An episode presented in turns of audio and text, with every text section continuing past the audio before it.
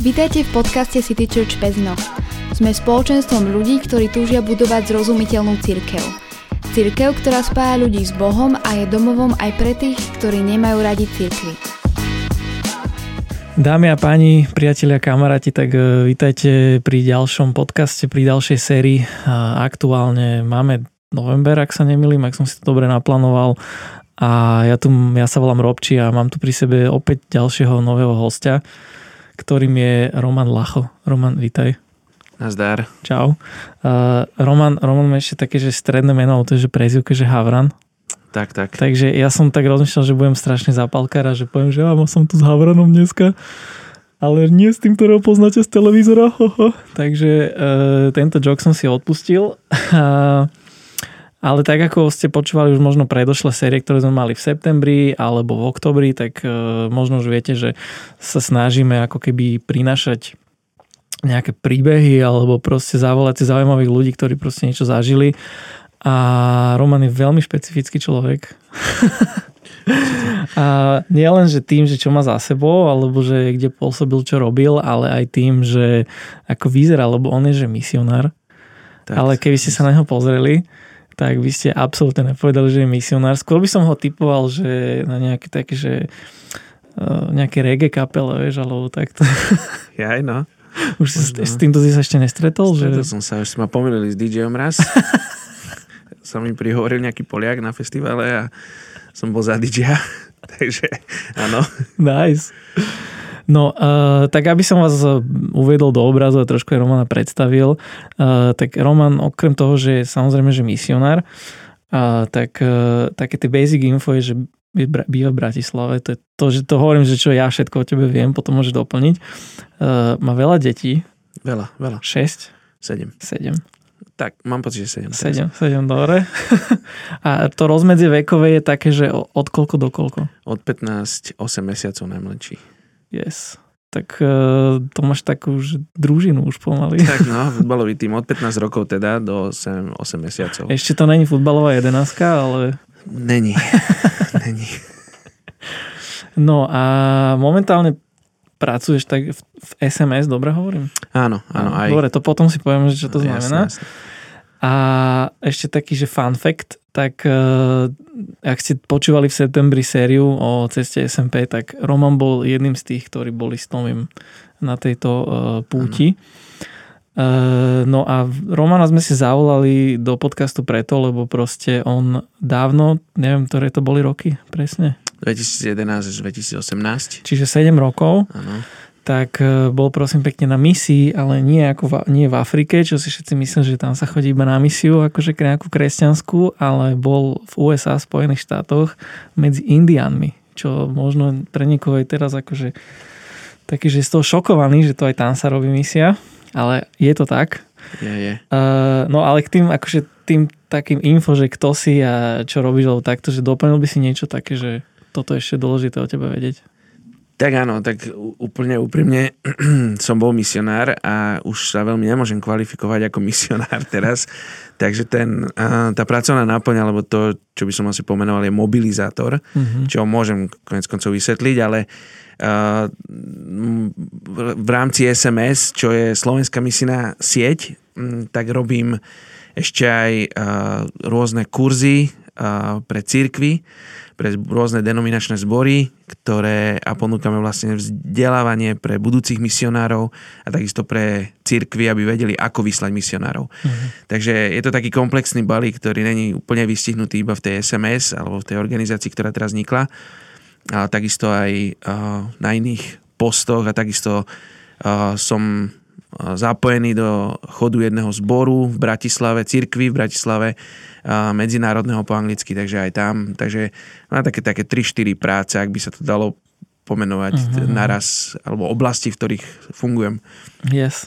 Dobre, no a teda keď pôjdeme teraz pomaličky, akože, lebo však preto sme sa ti zavolali kvôli tým 7 rokom, čo si tam akože zažil a čo tam všetko Jasne. bolo. A ja som na tým premyšľal, že od z akého konca to pro, akože tak nejak uchopiť. A mňa tak prvé napadlo, že to ťa ako napadlo, že tam pôjdeš proste, že sem práve. to ako vzniklo?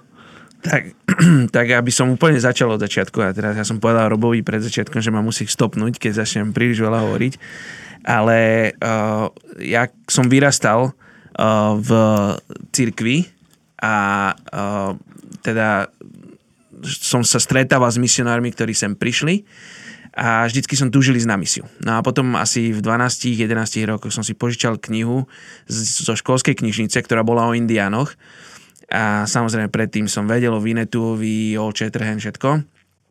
Ale uh, od, to, od tých 11 rokov som sa začal zaujímať o konkrétny indiánsky kmeň, teda Siuxov, Lakotov a začal som sa o nich zaujímať a zároveň vo mne rásla tá túžba ísť na misiu. Ja som si myslel, že pojem do Afriky, aj som chcel ísť do Afriky, ale potom asi v 18, 17-18, keď som mal sa ma raz jeden kamarát opýtal, Roman, prečo ty chceš ísť do Afriky, keď sa modlieváš za indiánov, keď sa ti páčia indiáni, keď sa o nich zaujímaš, prečo ty chceš ísť uh, do Afriky, čo tam budeš robiť, sa modliť za indiánov, keď tam budeš No a vlastne vtedy som prvýkrát začal rozmýšľať, že možno by som svoj, akože svoj voľnočasovú záľubu, teda indiáno a všetko, čo k ním patrí, uh, mohol spojiť so svojím životným poslaním a vlastne začal som sa zaujímať o indiánov, kde vlastne žijú, ako žijú. Čo som už niečo vedel aj predtým, ale už som sa začal tak konkrétne zaujímať o rezervácie a uh, tam vlastne, kde oni žijú, kde sa nachádzajú, aký, uh, aký život žijú. A ja to, akože to bolo akože tvoje sen od malička, že ty si nemal predtým nejaký, že ja neviem, že tak teda to bolo že taká voľnočasová vec, alebo to bolo proste, že toto bude môj život. Tým, teda Indiani boli voľnočasová vec no. a to, že som chcel byť misionár, to bolo naozaj to, že som chcel byť misionár. Ja som naozaj nikdy nechcel byť kozmonaut ani smetiar, ale tužil som byť misionár, tužil som byť uh, niekto, kto pomáha niekomu, uh, či už so životom, alebo pomáha mu nájsť Boha, a celá tá sociálny, celý ten sociálny aspekt misie ma takisto zaujímal.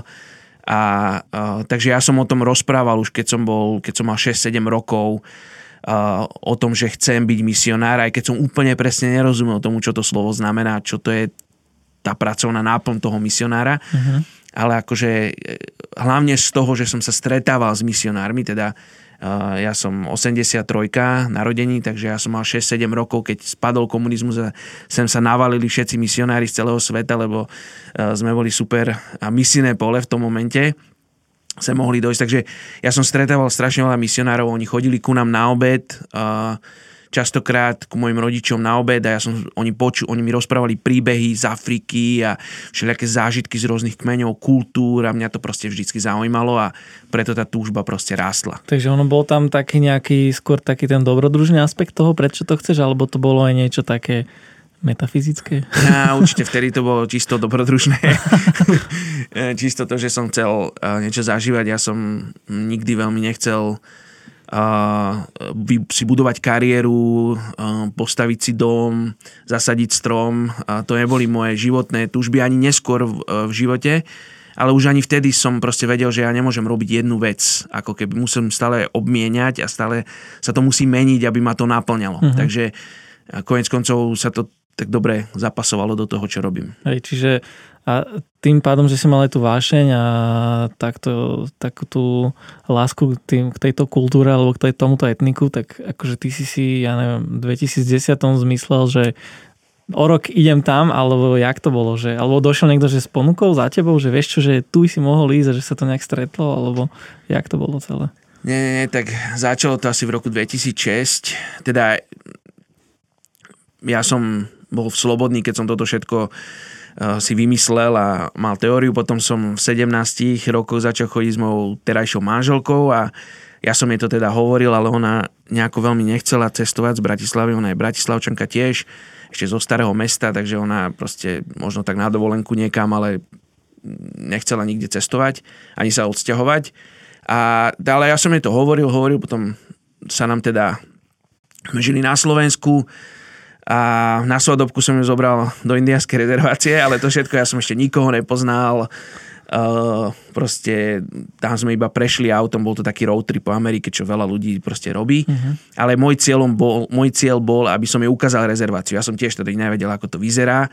A sme tam išli, prechádzali sme to, bola to úplne taká neš- neštandardná svadobka, proste spať v stane a proste 20 dní chodiť autom po tak Amerike. romantika však stane. Á, romantika, ale keď uh, poznáš Južnú Dakotu, alebo niekto pozná túto časť Ameriky, čo, čo není ani Chicago, Kalifornia, Florida, New York, je to proste taká pustatina, kde proste nič není, iba rovná cesta, tak ono to konec koncov akože nebolo úplne romantické, ale teda mám tiež dobrodružnú ženu, ktorá to pochopila, že ja vlastne jej chcem ukázať vlastne to, kde by som si predstavoval žiť Aha. svoj život.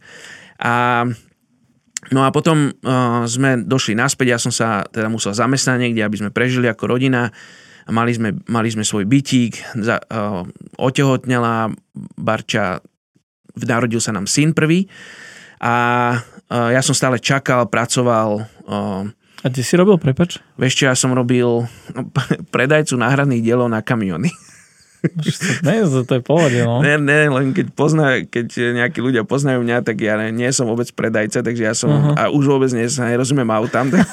Tak, takže to nebol úplne práca, ktorú by som si akože vybral, uh-huh. ale, ale bolo mi to ponúknuté, že tam môžem ísť robiť. Um, a bolo to dobre platené, takže som na to išiel. Uh-huh. Uh, už to nikdy v živote nechcem robiť. Ale uh, teda robil som tam niečo cez dva roky, alebo uh, tak ešte, uh, ešte pred svadbou som tam robil a potom uh, po svadbe. No a potom sme vlastne uh, došli za našim pastorom alebo farárom alebo akokoľvek to ľudia volajú uh, z našej cirkvi a povedali sme mu, že chceme ísť na misiu. On to samozrejme vedel, my sme sa o tom rozprávali, on to počul a uh, už keď vlastne Barča bola tak pripravená na to, že teda môžeme sa niekde pohnúť s tým, s môj romanovým snom. A, a došli sme za ním a on sa nás teda spýtal, že teda ako to urobíme. A my sme sa opýtali, teda my sa teba pýtame, ako to urobíme. Takže to bolo také zvláštne, ale teda prvý krok k tomu bolo, že dobre, tak choďte na biblickú školu. Možno si myslela, že nás to odradí, neviem presne. Mm-hmm. A možno nám čisto iba, a ako poznáme jeho srdce, tak asi nám chcel pomôcť.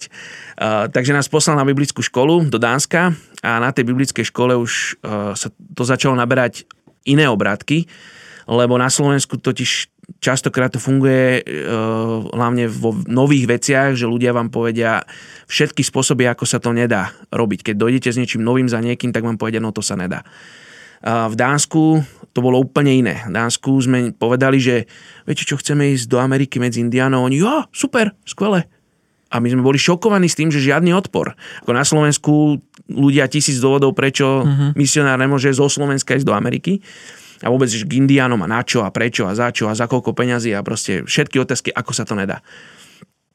Ale v Dánsku to išlo zrazu. V Dánsku sa to dalo. Takže v Dánsku začalo vznikať a vzniklo vlastne aj tak sa viac ukorenilo tá moja prezivka Havran, ako si povedal, ale mhm. moje, moja prezivka je s dvojitým V. Áno, áno, to, to je treba, to dôležitý treba, disclaimer, dôležitý, aby áno, nedošlo k zámene. Áno, a chcel som povedať, že moje meno prezivka bola uh, skore ako jeho meno, ale to asi není pravda. takže, uh, takže, ale to je jedno. Uh, každopádne uh, tam to vzniklo, viac sa začalo používať to Havran a potom Havran Ministry, čo vlastne bola akože naša nejaká malá rodinná organizácia, ktorá nikdy nenabrala nejaké oficiálne uh, oficiálnu cestu. Ale tam to začalo celé naberať a vlastne keď sme sa vrátili, uh, v 2000, my sme boli 2007-2008, sme sa vrátili a potom nastalo také obdobie 3 roky, kedy sme museli čakať na to, kedy nás vlastne zbor alebo církev vyšle na to mm-hmm. miesto. Takže už sme mali kontakty, lebo počas biblickej školy sme si tam sme si zohnali, sme tam začali komunikovať s ľuďmi z rezervácie, aj sme tam vlastne... A prepáč, ale to bolo, že ty si vedel, že presne do ktorej konkrétnej rezervácie chceš ísť, alebo to bolo, lebo však tie rezervácie tam, že veľa? Áno, ja som vedel kmeň. ja som vedel, kmeň. ja som vedel kmeň, ku ktorému chcem ísť teda tých Siuxovia, uh-huh. teda oni sa nazývajú Lakoti, ale my ich poznáme z Vinetu uh-huh. ako Siuxovia. Uh-huh. A, takže ja som vedel, že chcem ísť ku konkrétnemu kmeňu. Oni sú viac menej v jednom štáte, Južná Dakota, tam je 7 rezervácií. Ja som nevedel, do ktorej chcel, chcem ísť. Chcel som ísť do tej najhoršej, uh-huh. čiže Pine Ridge, a, ktorá, kde sú naozaj podmienky častokrát ako v Afrike. Uh-huh. A, a, takže ja som tam chcel ísť, aj tam som sa nakontaktoval. Ja som napísal totiž 12 rôznych e-mailov do rôznych zborov, ktoré, alebo cirkvy, ktoré sú spojené s tou cirkvou, kde ja chodím. Uh-huh. To znamená, že ja som sa snažil čo najjednoduchšie dostať akože k nejakým kontaktom. Ozval sa mi jeden, takže som si nemusel vyberať a vlastne s nimi som nadviazal nejakú komunikáciu, sme si skypovali ešte z Dánska z biblickej školy a potom po biblickej škole sme tam, sme tam zbehli, čo akože bolo dosť drahé, museli sme na to fundraizovať a všetko s tým spojené s Barčou a ona bola tehotná v 8 mesiaci, syn mal asi rok a 7-8 mesiacov. Takže bolo to také adrenalinové, že keď sme došli na, na colnicu v Amerike, tak sa ma tak sa ma ten colník pýta, že kam ideme a ja som hovorím, že ideme do Pine Ridge, do indianskej rezervácie a on sa na mňa pozerá, že akože to tam bereš tú tehotnú ženu, akože úplne, že lebo Beloši väčšinou nechodia na dovolenku, vôbec nechodia do mm-hmm. indianských rezervácií, mm-hmm. lebo sa aj boja, aj E, majú predsudky teda e, všelijaké voči indiánom. Takže, takže to bolo, tak, bolo to také adrenalinové. ale, ale tam sme išli za konkrétnymi už vtedy ľuďmi, teda v roku 2008, s ktorými sme potom nadviazali vzťahy. Oni nám potom ukázali inú rezerváciu, a kde sme sa potom v roku 2011 uh, e, už išli ako keby na istotu a mali sme od nich ako víza, respektíve oni nám napísali odporúčania list a už to bolo cez nejaké kontakty. Uh-huh. Čiže Takže... tá príprava zahrňala to, že tam boli aj nejaké takéto jednorazové cesty Áno. a tam si to nejak tak upiekli, ste sa dohodli, že vlastne, že ty tam dojdeš. A ešte keď to tak, lebo toto boli také konkrétne veci, ale že teraz ma napadlo, že, že to prečo je akože dôležité tam akože ísť, alebo že prečo práve, že ty si tam išiel, že to tam oni nemajú dosť ľudí na toto, alebo to tam nikto nechce chodiť, alebo prečo to? No, dobre sa pýta, že asi je to tým spôsobené, tak jak uh, veľa Slovákov sa nehrnie do rómskych osad uh, robiť, tak, uh, tak paradoxne sem chodia Američania robiť s Rómami lebo majú nejakú takú predstavu romantickú o Romoch. A je to, je to fascinujúce, pre mňa bolo počúvať, jak mi Američania hovorili o tom, že oh, vy tam máte tí gypsies a, a to sú úplne skvelé, aby som s ním chceli sa ich na nich pozrieť do ich akože dediny a si hovorím, že no dobre. A, a, super. A my máme takto zromantizovaných indiánov. Uh-huh. Že keď u nás povieš na Slovensku indiáni, tak všetci vidia prérie, na koňoch. Nikto nevidí to, že indiáni vyjadzujú smeti von z okna z auta a že tá láska k prírode je tak možno 200 rokov stará a už neexistuje. E, teda nie u všetkých, ale u väčšinou v tých rezerváciách je to tak. A že tam je veľmi veľa drog, samovrážd, e, Ehm, takisto, keď sme došli ehm, s Indiánmi do obchodu, tak to boli tie klasické, jak poznáte z amerických filmov a dokumentárnych filmov, že vás sledujú a pozorujú, lebo vedia, že niečo, alebo si myslia, že niečo ukradnete. Tak tieto predsudky existujú, preto tí Američania sa tam ne, nehrnú. Uh-huh. A tu častokrát vždy býva problém, že že problém na vlastnom dvore alebo za domom je ten najhorší a, a, a Američania radšej chodia do Strednej, Južnej Ameriky, do Afriky, Indie, kde tá misia je taká zaujímavejšia pre nich, ako ostať doma vo vlastnej krajine a tam robiť nejakú prácu. Mm-hmm. Teda nehodnotím dôležitosť, iba hodnotím, ako sa oni na to pozerajú. Samozrejme nie všetci, nechcem všetkých hádzať do jedného vreca, ale uh, je veľký problém s ľuďmi, ktorí ktorí robia v rezervácii. V tej rezervácii, kde som bol vlastne uh, už, už dve Nemky tam došli a robia tam. A vydali sa tam za Američanov a teraz sa tam chystajú ďalší traja Nemci. Uh-huh. Takže skôr to ľudí z Európy ťaha tam a práve Američanov to ťaha niekde inde. Takže ono to je zaujímavé, že, že ono to tak funguje, lebo ja som voči Indianom nemal žiadne predsudky teda snažím sa, nie, nie som rasista, ale, ale vyrastal som vo Hrakuni pri Pentagone a, uh-huh. a nebolo mi všetko jedno, keď som, keď som videl napríklad 10 Romov ísť oproti mne na ulici večer, tak mi nebolo všetko jedno. Proste je, je to tak, bolo to zo skúseností z toho, kde som žil. A keď som bol v indiánskej rezervácii a videl som oproti sebe 10 indiánov ísť tak to bolo aj vo Vrakuni, hej? To, nie, nie, práve, že to bolo také, že wow, wow, akože super, ja som si vôbec neuvedomoval, že sa mi niečo môže stať. Aj takto. Že akože e, práve opak, že ja som nemal žiadne prestudky, žiadne, žiadne, žiadnu skúsenosť zlú s tými indiánmi, práve tú zromantizovanú ideu, mm-hmm. ktorá mi pomáhala vlastne k ním pristúpiť aj s oveľa väčšou láskou. Čo, čo je samozrejme akože hamba mne, že, že nedokážem s takou láskou pristúpiť k Rómom, ale uh, proste je to tak, že, že samozrejme nemám problém s Romami a teraz tu rozprávame tu konec koncov rómskú otázku by sa dalo otvoriť a všetko. Áno, áno. Ale o tom nechcem hovoriť, iba chcem porovnať, že viem o Američanoch, ktorí sú aj tu a pracujú s Romami, lebo sem prichádzajú z bez predsudkov. Takže aj to je jeden z dôvodov, prečo napríklad ľudia chodia na misiu. Uh-huh. Lebo tí lokálni ľudia majú určitý predsudok voči, uh, voči tomu etniku, ktorý žije vedľa nich.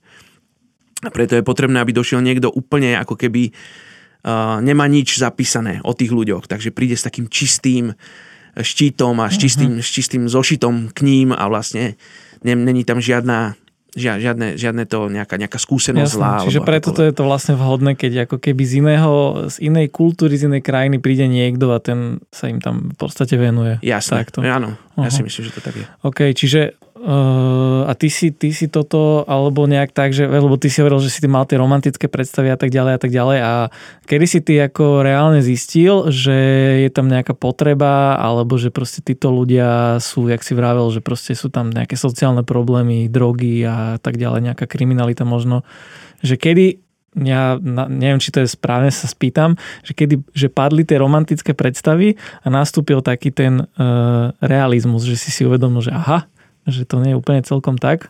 Mm-hmm. Takže ja, ja sa považujem za takého optimistického realistu a teda ja sa na veci pozerám, snažím sa na to pozerať reálne, že snažím sa ich preskúmať, uh, aj keď akože s takým pozitívnym pohľadom. A ja som už keď vlastne asi keď som mal 15 rokov, tak som sa začal viac dostávať k internetu, teda akože internet nebol vždy, predtým nebol. A keď som sa k nemu začal dostávať, tak som začal vyhľadávať vlastne informácie o indiánoch a uh, väčšina in, Európanov, ktorí sa zaujímajú o indiánov, sa zaujímajú o tú históriu, o to, čo bolo. A mňa sa, mne sa to páčilo, ale tým, že som realista, že chcem vedieť, ako, ako žijú dnes, to, to, čo bolo, to je síce pekné, krásne, ale to není realita dnešných dní. Takže ja som chcel vždy zistiť, že ako sa majú dnes a, a, a čo sa tam deje dnes. Takže už ešte predtým, ako som vedel, že tam pôjdem na misiu, tak som sa viac zaujímal o to, ako indiani žijú dnes. Takže sa človek dostane k informáciám o tom, ako žijú a, a vlastne cez internet Takže som sa o tom dozvedel. Išlo. Áno. Ale úplne tie, tie idei asi padli až keď som tam bol. Uh-huh, jasné. A ešte k tej príprave, že ty e, vlastne chodil si tá no, škola v Dánsku, tá biblická, to trvalo koľko? To bol rok. To bol rok. Čiže tam si bol nejaký rok a ešte čo zahrňalo tú prípravu? Ešte tam si spomínal tie, také tie pracovné cesty. Áno, áno. A no, čo tak... bolo ešte dôležité nejakým spôsobom? Hej. Konec koncov od roku 2006 do 2011 to bolo akože, e, to bolo obdobie príprav, či už to bolo pretože sme museli čakať, pretože sme museli čakať na víza, pretože sme museli čakať e, na financie, uh-huh. lebo my sme si fundraizovali na to či už sme museli čakať na povolenie od e, vlastne cirkvy, lebo my sme išli ako keby v, tej, v rámci tej istej denominácie cirkevnej z jednej denominácie do druhej, to znamená ako keby od katolíkov ku katolíkom alebo evanelici k evanelikom, uh-huh. tak tam je Assemblies of God, čo je aj tu na Slovensku, aj tam v Amerike, takže my sme vlastne prechádzali v rámci jednej denominácie cirkevnej. Takže a, takže to, na to, to všetko sme proste potrebovali čakať a samozrejme ten proces aj v nás rastol a, a to všetko má zmysel, tá, tá, to obdobie príprav predtým, ako človek ide. A ešte predtým bolo vlastne obdobie, kedy ja som čakal na Barču, uh-huh. na to, aby ona bola pripravená, teda moju manželku, aby ona bola pripravená ísť. Takže a ťažko sa to asi merá, že koľko bol úplný že čas príprav. Taký postupný. Taký postupný mm. a tak sa to postupne nabalovalo a a otváralo, otvárali sa dvere, zatvárali sa dvere, ale úplne také najaktívnejšie alebo naj uh, taký čas boli tie 3 roky medzi biblickou školou a, a tým odchodom. A tam bol nejaký čas aj nejakého môjho uh, sklamania obrovského a, a v podstate skoro som odišiel z cirkvy a nechcel som mať nič s cirkvou, lebo som zažil určité sklamanie v tom procese odchodu. Uh-huh. Uh, to znamená, to pocit sklamania bol z nedôvery, ktorú som pocitil a vlastne to ma viedlo úplne, že som uh, chcel úplne to všetko vzdať a vzdať sa toho celého sna. Jasné. A uh, ty si mal aj nejaké, nazvime to, že povolanie, že od Boha, alebo si nejak tak vedel, že možno Boh ťa k tomu vedel, lebo tá misia je, že kresťanská, to znamená, že asi tam okrem nejakej sociálnej práce je aj tento taký aspekt áno, tak bez, tá sociálna práca je pridaná hodnota k tomu, No. k tomu duchovnému a, a, nevyhnutná. A, ale a, áno, mal som, nemal som, teda nepočul som hlas z neba, ktorý mi povedal, že budeš misionár. Mhm. Skôr to tiež vo mne rástlo a potom sa to potvrdzovalo aj z ľudí, uh, od ľudí okolo mňa. Že bolo mi to povedané, bolo to nado mňou vyrieknuté, ak to tak môžem povedať. Mhm. Proste uh, ľudia to videli bez toho, aby som... Uh, bez toho, aby som ma častokrát ja musel to povedať, že videli ako keby moje záľuby, aký som a ono sa to so mňou nieslo už od eh, mladého veku, eh, kedy nejaký mm, fínsky misionár mám pocit, že sa za mňa modlili, ja si to úplne presne nepamätám, mám 5 rokov, ale až počas toho, ako som bol na misii, mi jeden môj uh, ujo povedal, že keď som mal 5 rokov, tak sa človek za teba modlil z Fínska misionár a povedal, že budeš misionár. Toto ja som ani úplne nevedel, ale oni to vedeli, v týchto kruhoch sa to proste, oni vedeli to rozpoznanie, ktoré je na mne, alebo to, to poznanie, ktoré mali o mne. Takže, takže, ale ja osobne som nikdy nepočul nejaký hlas neba, No, alebo nikto nenapísal na stenu nič podobné. Skôr, skôr to bolo to, aký som, a to, čo ma baví a to, čo ma zaujíma a, a to, že sa to nejak akože nejakým lievikom sa to zlievalo do toho momentu, kedy som odišiel na tú Hej. misiu. A čo bolo najťažšie na tej príprave? Alebo na tom celom odchode, vieš, že akože samozrejme nejaké technické veci, nejaké materiálne, nejaký fundraising a tak ďalej. Čo bolo na tom, že najťažšie? najťažšie? Mm, najťažšie, aby som povedal dve veci, no. ak môžem, neúplne najťažšie, tak jedno je samozrejme fundraising, lebo to je proste celá, celá oblasť, ktorá tu bola vôbec nepreskúmaná. Nik, nikto nechce byť, teda fundraising je často braný ako žobranie alebo proste pýtanie si peňazí čo je zlý koncept, ale proste všetci to máme v hlave. To znamená, že toto bolo pre mňa akože najťažšie vôbec, že keď mi povedali vz, uh, pastor, že počuj, Roman, uh, musíš si vám fundraizovať. Ja som povedal, že zabudni. že to nedám, proste to nedám si pýtať peniaze na niečo, čo idem robiť. A myslel som si, že to pôjde nejakou duchovnejšou cestou, že sa budem modliť a proste sa mi budú sypať peniažky. Ono to tak není. Človek niečo preto musí prakticky urobiť. Takže to, táto oblasť je ob, extrémne bola náročná. A potom takisto byť trpezlivým, lebo ja som typ človeka, ktorý, keď ho niečo napadne, tak to ide urobiť. To znamená, že keď som chcel ísť na misiu, tak pre mňa čakať rok a ešte chod na biblickú školu, no nevieme, či si pripravený na to, aby si išiel na misiu. Všetky tieto veci vo mne proste spôsobovali to, že som to chcel vzdať a, a, a proste chcel som sa na to vykašľať všetko, ale aj, aj, aj v tom vidím, teda možno aj odpoveď na tú predchádzajúcu otázku, to povolanie Bože, že, eh, že čas ukáže. Keď niekto si myslí, že, že má povolanie v niečom, tak mu odporúčam počkať. Čas ukáže. Ak, ak tá vášeň v tebe ostane v, tom, v tej oblasti, tak proste je to povolanie Božie, ktorý je, ktoré je na tebe. Ak, ak to povolanie odíde, lebo ja sa veľmi, ja som ako dieťa, keď som pozeral filmy, pozeral som Tarzana, skončil Tarzán a išiel som MHDčko do, tak som sa tvaril, ako že som prvýkrát v o- omhataval som si všetko, lebo som chcel byť tým Tarzanom. Potom som pozeral, ja neviem, Jean-Claude Van Damme, tak som tu chcel robiť oné ninja karate, všetko.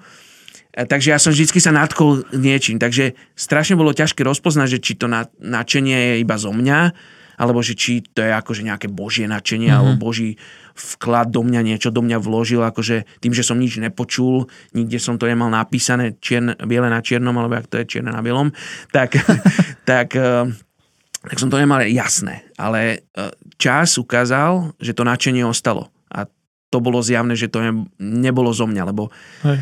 Tarzanom som prestal chcieť byť po 20 minútach.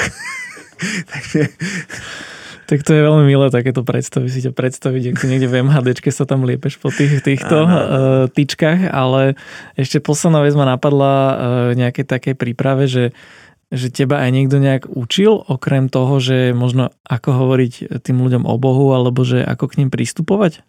Vieš, že na tej biblickej škole si sa to učil, možno nejaký ten aspekt, že ako to robiť?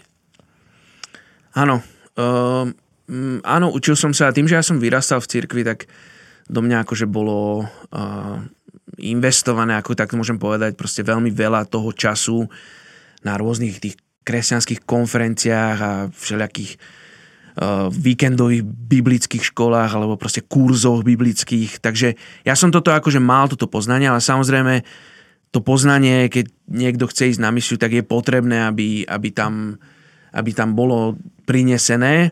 Aj keď ja si myslím osobne, že uh, to, ako prinášať evanelium je extrémne individuálne, či už k akej etnickej skupine ide človek, no, alebo, toto, no. alebo k nejakému človeku, lebo máš suseda od suseda, môžeš ísť iným spôsobom, to potrebuješ priniesť to mm-hmm. evanielium alebo to hovorenie o Bohu alebo to žitie a hlavne to musí z teba vychádzať a ty musíš s Bohom žiť. Takže ono sa to konec koncov, môže sa na to človek pripraviť a naučiť sa rôzne spôsoby a rôzne stratégie a techniky a neviem čo všetko.